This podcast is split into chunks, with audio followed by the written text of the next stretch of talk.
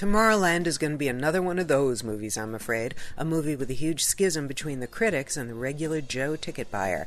Because many of us critical types have found ourselves just like Joe ticket buyer, intrigued with the promise of Tomorrowland, but some of us professional party spoilers, we just can't let it go there.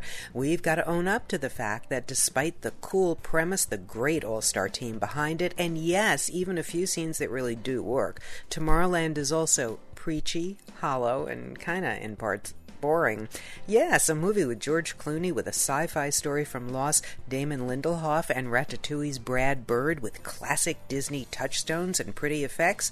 Well, yeah, it can drown in its admirable intentions, even, you know what, when we're all rooting for it to soar into a big, beautiful tomorrow. From themovieminute.com, I'm Joanna Langfield.